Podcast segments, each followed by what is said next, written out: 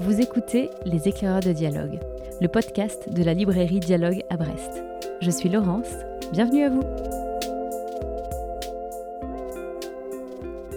Raconter 50 ans d'amour en 90 pages, c'est le projet du nouveau roman de François Bégodeau, paru aux éditions Verticales et qui a pour titre L'amour. Cet amour, c'est celui qui lie Jeanne et Jacques, des années 70 à nos jours. Ils appartiennent à une petite classe moyenne, provinciale, dans une petite ville de l'ouest de la France. Ils vont vivre ensemble un amour ordinaire, simple, sans grands éclats, dont François Bégodeau saisit les gestes plus que les mots, la vie pratique plus que les grands discours. C'est un roman bouleversant qui, par ses ellipses, par son économie, par sa pudeur, provoque de grandes émotions, du rire aux larmes. Et dans ce nouvel épisode des éclaireurs de dialogue, je vous propose d'y plonger en compagnie de François Bégodeau.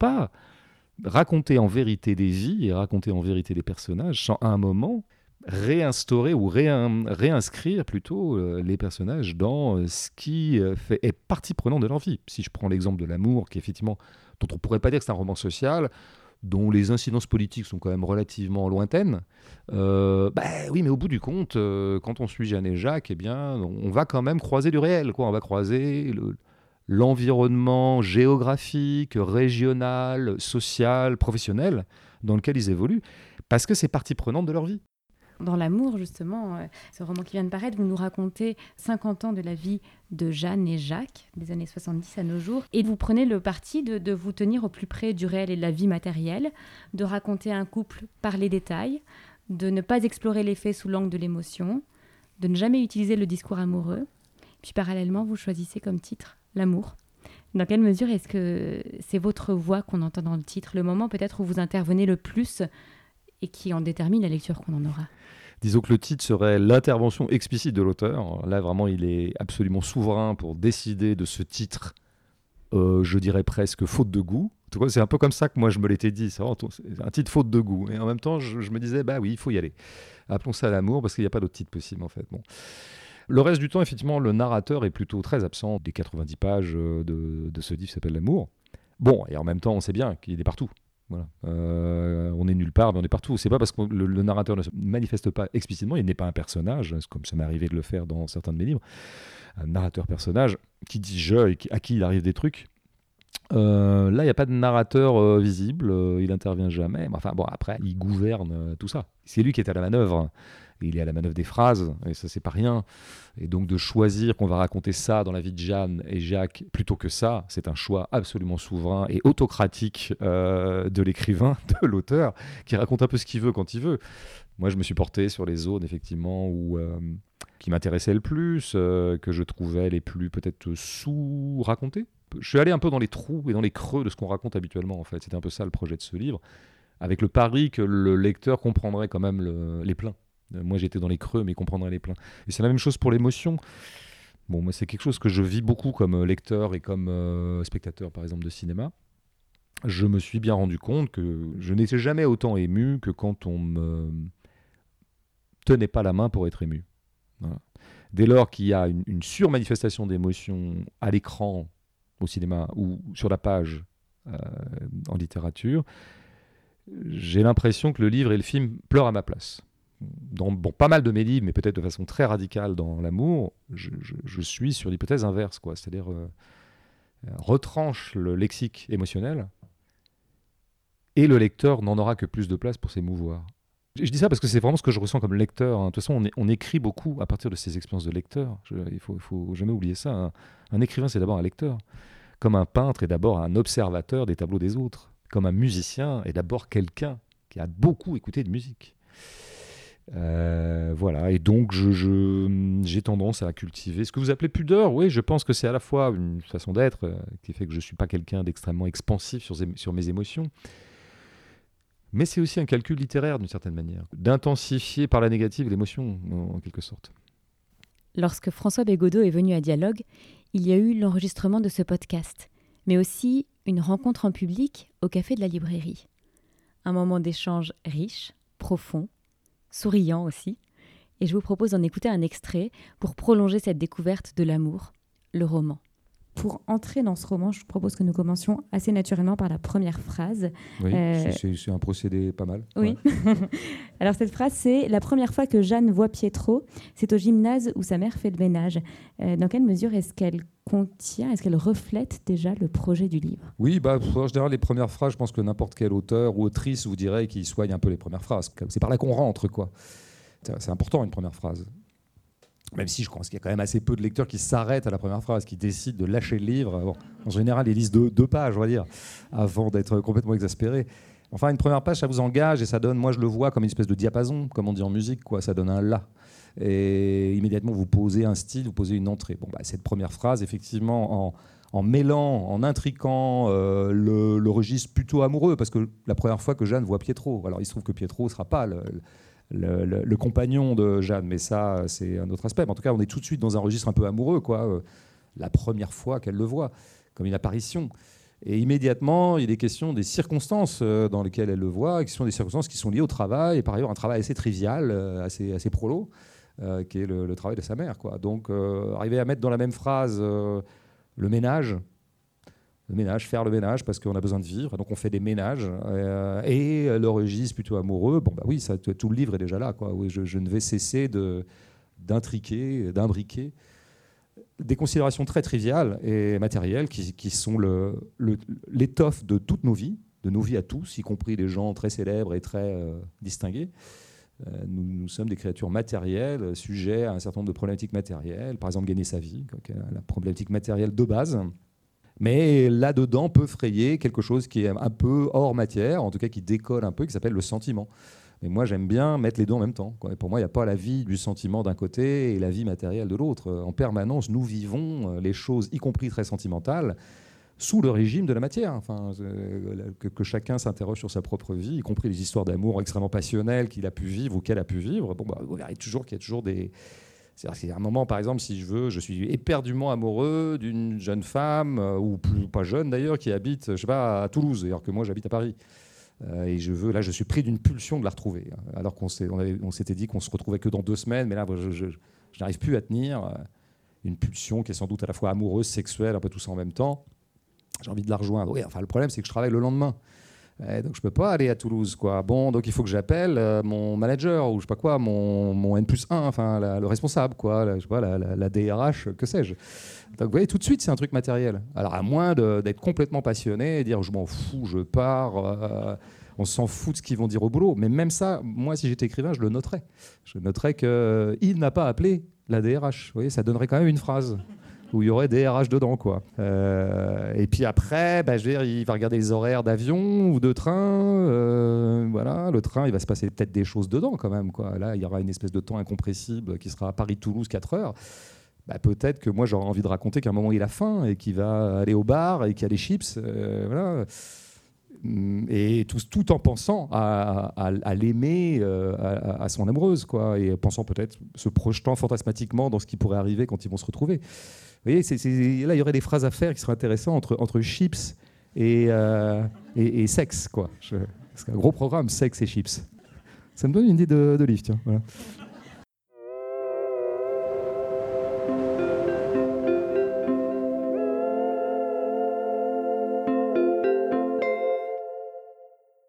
L'amour, c'est aussi l'histoire de deux personnages, Jeanne et Jacques, que vous faites tellement exister qu'on a le sentiment que ce sont deux personnes. Et les personnages, ce sont peut-être aussi la grande affaire du roman euh, qu'on n'a pas encore évoqué dans cette discussion. Est-ce que vous pourriez alors nous dire quelques mots de la façon dont ils se mettent à exister pour le romancier que vous êtes, ces personnages, et du lien qui se crée avec eux? Au fil de l'écriture Je crois qu'ils s'inventent au fur et à mesure. Je pense que parfois les écrivains vont un peu trop loin en disant euh, c'est les personnages qui me guident et moi je les suis et je ne les connais pas. Et bon, là je pense que ça, on va un peu loin. Mais ce qui est sûr, c'est que pour moi, les personnages se dessinent au fil des pages et en fonction des contraintes qu'on s'est données. Alors, par ailleurs, par exemple, sur un livre comme L'amour, évidemment, j'ai un peu une petite fiche d'identité de départ. J'ai quand même fait un, petit dossier Jacques et puis un petit dossier Jeanne. Et j'ai mis des trucs. J'ai mis par exemple que oui, je voyais bien Jacques euh, travailler avec son père, puis après devenir euh, ouvrier paysagiste municipal, et puis après se mettre à son compte. Ça, c'est les grandes lignes d'évolution professionnelle. Et qu'il est issu du même de. Il a un grand-père paysan, donc ça m'intéressait qu'il soit. Voilà. Donc il y a l'espèce de portrait sociologique déjà des gens Après, on peut leur donner deux, trois traits caractéristiques. Par exemple, Jacques est quelqu'un qui ne comprend pas les expressions figurées. Bon, c'est une espèce de petit trait comme ça. Il y a des petits traits qui vont croquer un personnage. Donc ça, on se retrouve avec une petite fiche on a, voilà, on a, on a ces balises-là. Bon, je pourrais faire la même chose pour Jeanne. Et puis après, quand même, euh, au fil de l'écriture, eh bien, ils vont prendre toujours plus d'épaisseur, parce qu'on va les foutre dans des situations.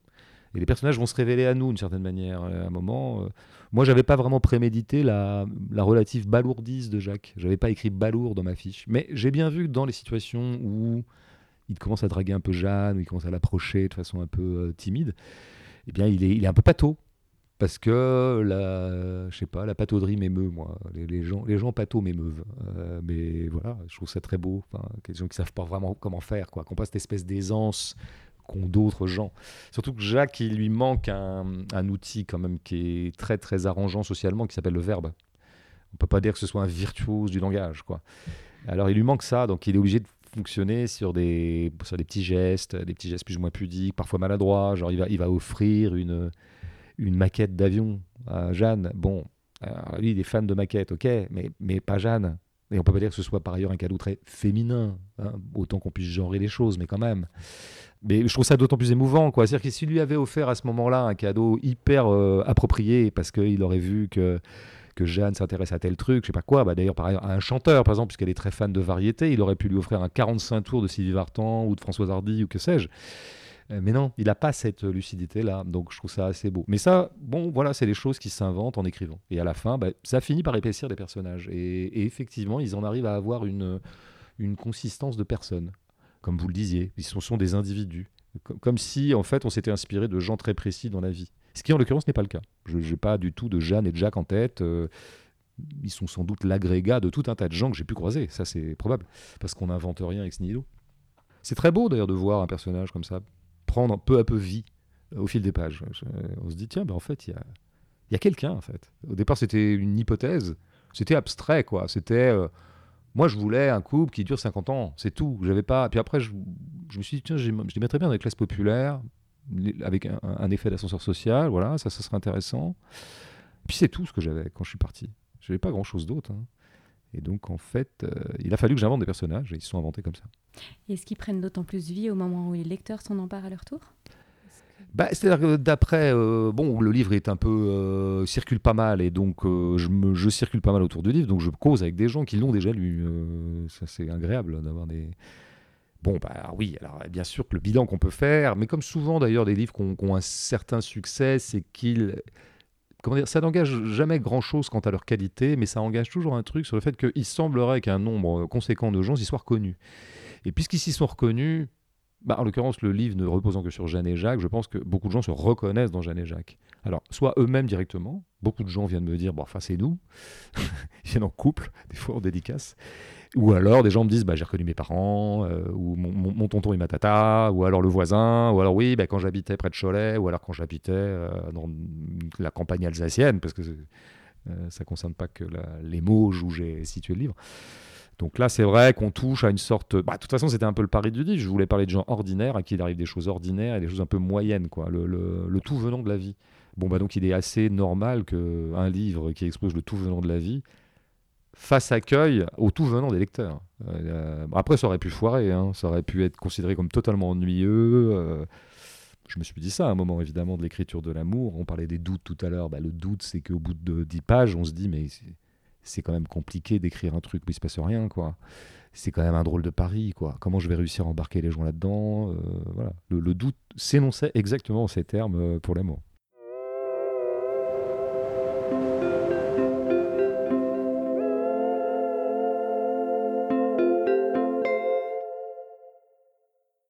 Quand Daniel daigne rester manger avec eux, Jeanne fait un clafoutis aux cerises. L'hôte affirme que c'est le meilleur d'Europe. Il ne le pense pas, mais pense sincèrement, ce qui lui fait le dire. Il aime d'ailleurs moins le clafoutis que la dispute éternelle qu'il occasionne. Au moment de le servir, sa mère sort des assiettes à dessert, et son père dit que les assiettes à fromage suffiront. Mais Jeanne aime manger le gâteau dans les assiettes propres, et Jacques trouve que c'est ajouter de la vaisselle pour rien et Jeanne estime qu'il devrait s'en fiche, vu qu'il n'a pas fait la vaisselle depuis Mathusalem. Et Jacques signale qu'elle non plus, puisqu'ils se sont offerts un lave-vaisselle en 84, l'année de sa fracture du péroné devant Jim Tonic, il s'en souvient. Et Jeanne rappelle que les assiettes ne se rangent pas toutes seules dans la machine. Et Jacques répond que c'est ce qu'il essaye de lui dire depuis une heure, mais c'est peine perdue car sa femme a déjà réparti les parts dans le service à dessert. Dans le même genre, Jacques ne comprendra jamais qu'elle préfère entamer le pain frais plutôt que de finir le pain d'hier. Et pas la peine de venir nous raconter qu'elle en fera du pain perdu, elle n'en fait jamais. Ce que Jeanne peut éventuellement reconnaître, mais pour aussitôt observer qu'à ce compte-là, ils ne mangeront jamais de pain frais. Si on mange le pain du jour le lendemain du jour, on mange toujours du pain d'hier. Ce à quoi Jacques objecte que, ben voyons. Jeanne et Jacques ont comme ça des débats.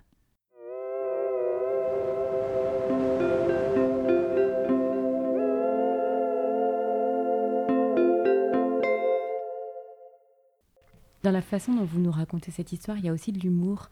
On sourit beaucoup avec tendresse face à la drôlerie émouvante des personnages, dont vous avez dit quelques mots tout à l'heure. Il y a aussi la façon de Jacques de prendre au pied de la lettre toutes les expressions.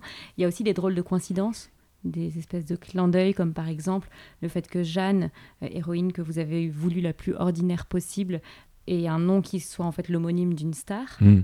Comment est-ce que ça surgit comme ça, l'humour, la drôlerie dans l'écriture? Et est-ce qu'il faut justement euh, qu'il surgisse et, plutôt qu'être construit Ou un peu les deux peut-être oui, je crois que c'est un mix des deux. Il y a des choses qui surgissent et du coup, on va choisir. Euh, finalement, le, travail d'un écrivain, c'est beaucoup un travail de montage. C'est comme au cinéma, c'est-à-dire euh, on garde ou on jette. Au cinéma, on a des rushs et on garde ou on jette. Surtout en documentaire. On a filmé plein de trucs. On a 30 heures de rush, faut faire un film d'une heure et demie. Donc en fait, on jette. Qu'est-ce qu'on jette, qu'est-ce qu'on garde? Et ça, ça va être beaucoup ça aussi, un peu le travail de l'écrivain. La comparaison s'arrête là, parce que c'est vraiment pas du tout la même chose de filmer et d'écrire. Mais moi, il me vient des idées, est-ce que je garde, est-ce que je jette? Euh, Je me dis, tiens, ça pourrait être marrant de raconter ça comme ça, je l'écris, puis ça me plaît pas, donc je vire. Ou alors ça me plaît, je garde, mais peut-être à la version 2, en fait, je vais virer. Ou alors je vais peaufiner. Bon. donc, bah, après, moi, c'est vrai que j'ai un rapport à la vie qui est très souriant. C'est-à-dire que j'ai un rapport à la vie euh, très ému, la, vie m'émeut en tant que telle. C'est-à-dire que le fait qu'on ait à faire un passage sur Terre comme ça, bon, je trouve que c'est émouvant d'être vivant. C'est émouvant parce que c'est un peu tragique aussi. Hein. C'est vrai qu'à la fin, la, fin est relativement triste. Mais il y a des éléments de drôlerie dans la vie euh, tout le temps. Euh, les, gens me font marrer. voilà. Alors des fois ils me consternent, des fois ils me navrent, des fois ils m'irritent, des fois j'ai envie de les taper. Euh, voilà, j'ai ce rapport-là aux gens. Je ne suis pas béatement accueillant à la, au phénomène humain.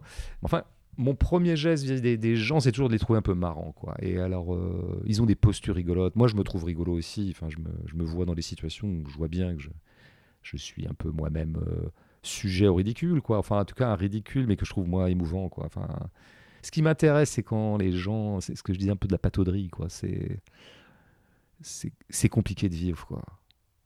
C'est compliqué de trouver sa place dans une situation. C'est comment dire Et vous arrivez à un mariage, vous retrouvez une table de mariage et un plan de table, et vous retrouvez à, côté de gens que vous connaissez plus ou moins. Il va falloir lier conversation. Il faut que ça se passe bien. On est à un mariage, on n'est pas le moment de s'engueuler, quoi.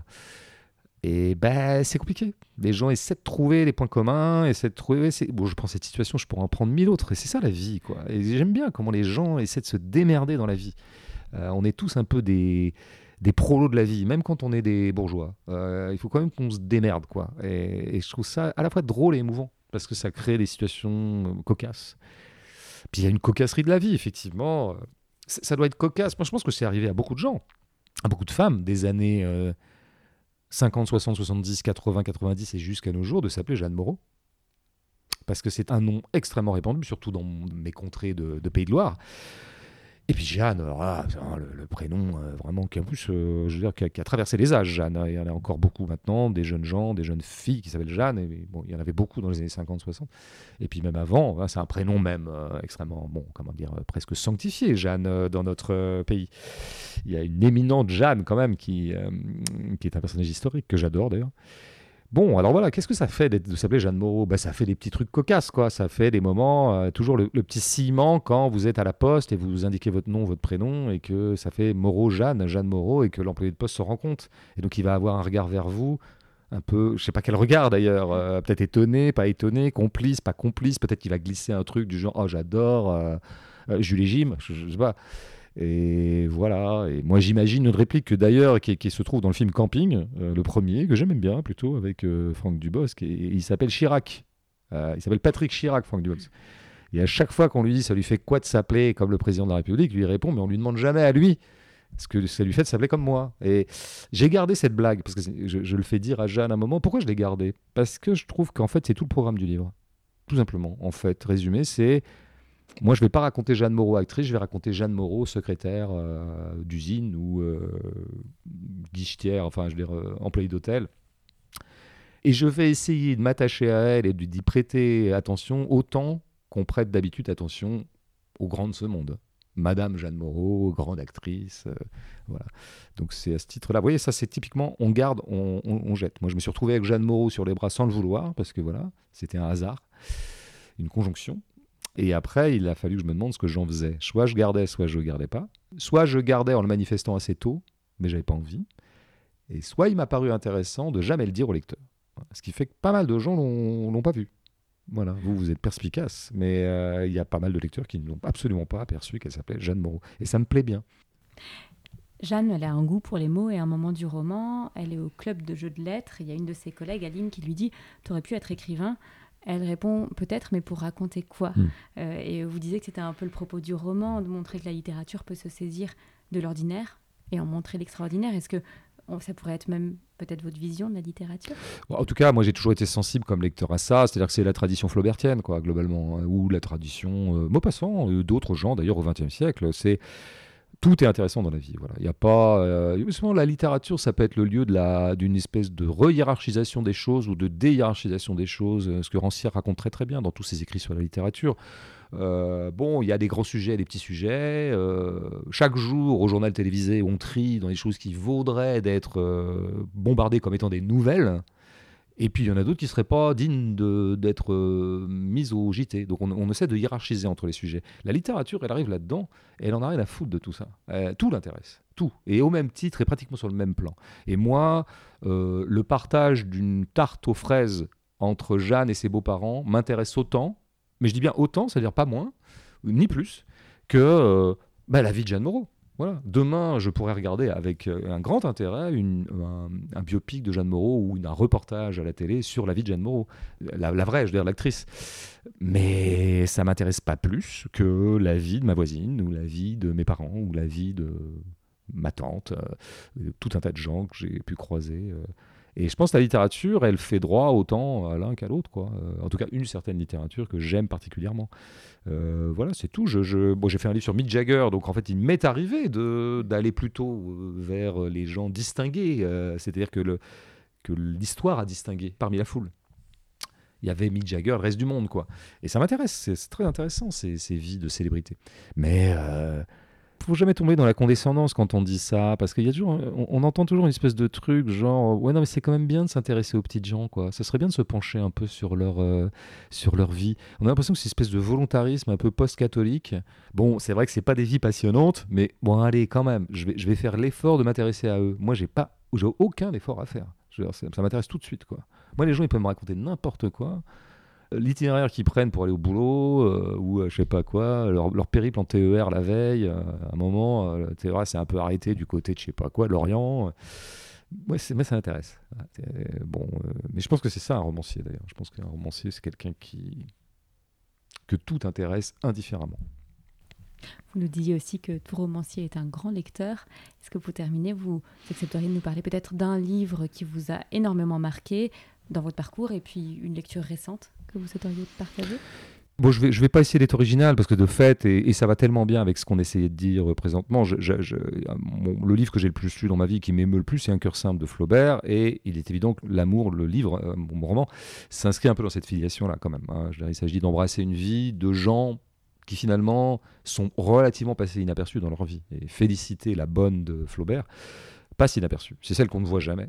On n'appelait pas encore ça des invisibles à l'époque, mais on la voit pas. Elle est très discrète, elle est très diligente, puisque c'est son rôle. C'est une servante absolument euh, toujours aux petits soins pour tout le monde. Elle s'occupe de tout le monde. Du coup, on, ne la voit jamais, tellement elle, euh, elle s'occupe de tout. Et, et personne n'a Dieu pour elle. Personne ne la regarde, personne ne la considère. Et Flaubert arrive et il la considère. Et encore une fois, il la considère parce que vraiment il la considère, pas parce qu'il fait l'effort euh, de lui accorder, lui, Gustave Flaubert, de l'attention. C'est parce que je pense qu'il était profondément ému par celle qui a inspiré Félicité. Donc vraiment un cœur simple, un petit livre en plus, donc c'est un modèle de concision. Bon, de toute façon, moi, j'adore Flaubert en général, hein, mais celui-là notamment, où je trouve qu'il est au sommet de son art, quoi. Au sommet, puis c'est un livre absolument poignant, vraiment. Et alors récemment, euh, qu'est-ce que j'ai lu? Je ne vais pas être original non plus, hein, mais j'ai quand même vraiment été euh, très impressionné par Triste Tigre. Hein. Je suis pas original parce que c'est un des livres en vue de la rentrée. Euh, très impressionné. Ah, pourtant, au départ, je me disais, moi, j'avais envie de dire de la fiction, du récit, des choses comme ça. Moi, je, suis plutôt client de ça et je trouve que la, littérature française est un peu déficitaire en récit, en narration, en agencement fictionnel. Ça se voit beaucoup à cette rentrée, d'ailleurs. Et bon, bah là, je vois que c'est un peu un livre témoignage, on va dire. Et je me dis, bon, c'est pas ça que j'avais envie de lire. Et elle m'a complètement retourné en quatre pages par sa puissance de pensée. C'est très très beau un livre qui pense comme ça tout le temps, quoi. Et qui pense et qui vous emmène, qui vous invite à penser avec une honnêteté extraordinaire, avec. Euh, alors par ailleurs, elle, pense quand même des choses extrêmement douloureuses, quoi. Hein. on peut pas plus douloureux que ce qui lui est arrivé d'une certaine manière, quoi. Dans le, disons, dans le musée des horreurs de l'humanité, elle, elle, est quand même bien placée, quoi. Et elle arrive à suffisamment de détachement, tout en gardant évidemment l'émotion à vif, puisque de cela on ne se remet jamais, elle le dit très bien, mais elle a, suffisamment de, détachement pour refroidir la chose et donc produire des analyses. Et essayer vraiment, par ailleurs, avec une grande honnêteté, de penser contre elle-même, de, d'essayer même de non pas de se mettre à la place de son bourreau, mais quand même d'un peu considérer quelle peut être sa position. Enfin, tout ça, moi, je pense que c'est une démonstration d'honnêteté intellectuelle et de, j'ai eu l'impression d'un livre qui faisait foisonner de la pensée, quoi. Et de façon tourbillonnesque, quoi. Il n'y a pas une page à jeter là-dedans, quoi. Tout fait penser. J'ai envie de le relire, d'ailleurs, tellement. Euh. Donc voilà, je pourrais citer d'autres livres de la rentrée qui m'ont plu, mais je dois bien l'avouer, euh, encore une fois, j'aurais bien aimé être original, hein, mais il n'y a rien à dire. Quand un livre comme ça arrive sur la place publique, c'est un événement. Et je pense que cette autrice est sans doute un événement aussi. Mais j'attends d'ailleurs. Euh, je suis très curieux de ce qu'elle pourrait faire par la suite. Mais j'ai très confiance en elle. Je suis sûr qu'elle parce qu'il y a une écrivaine là, je, le vois. Euh, je le vois dans son dans la sécheresse analytique avec laquelle elle appréhende une, monstruosité pareille. Ça, je trouve que ça, ça dénote une écrivaine, vraiment. Bah, merci beaucoup. Merci.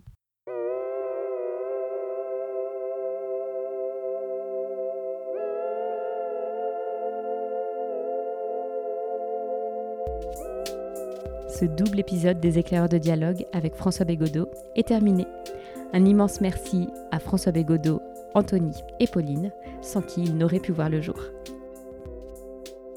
Vous pouvez retrouver l'ensemble des livres cités au fil de la conversation en description de cet épisode. Et ils sont bien sûr disponibles à la librairie et sur notre site internet librairiedialogue.fr. Et si cet épisode vous a plu, on compte sur vous pour le partager et en parler autour de vous. N'hésitez pas non plus à vous abonner pour ne pas manquer les prochains. A très vite et belle lecture d'ici là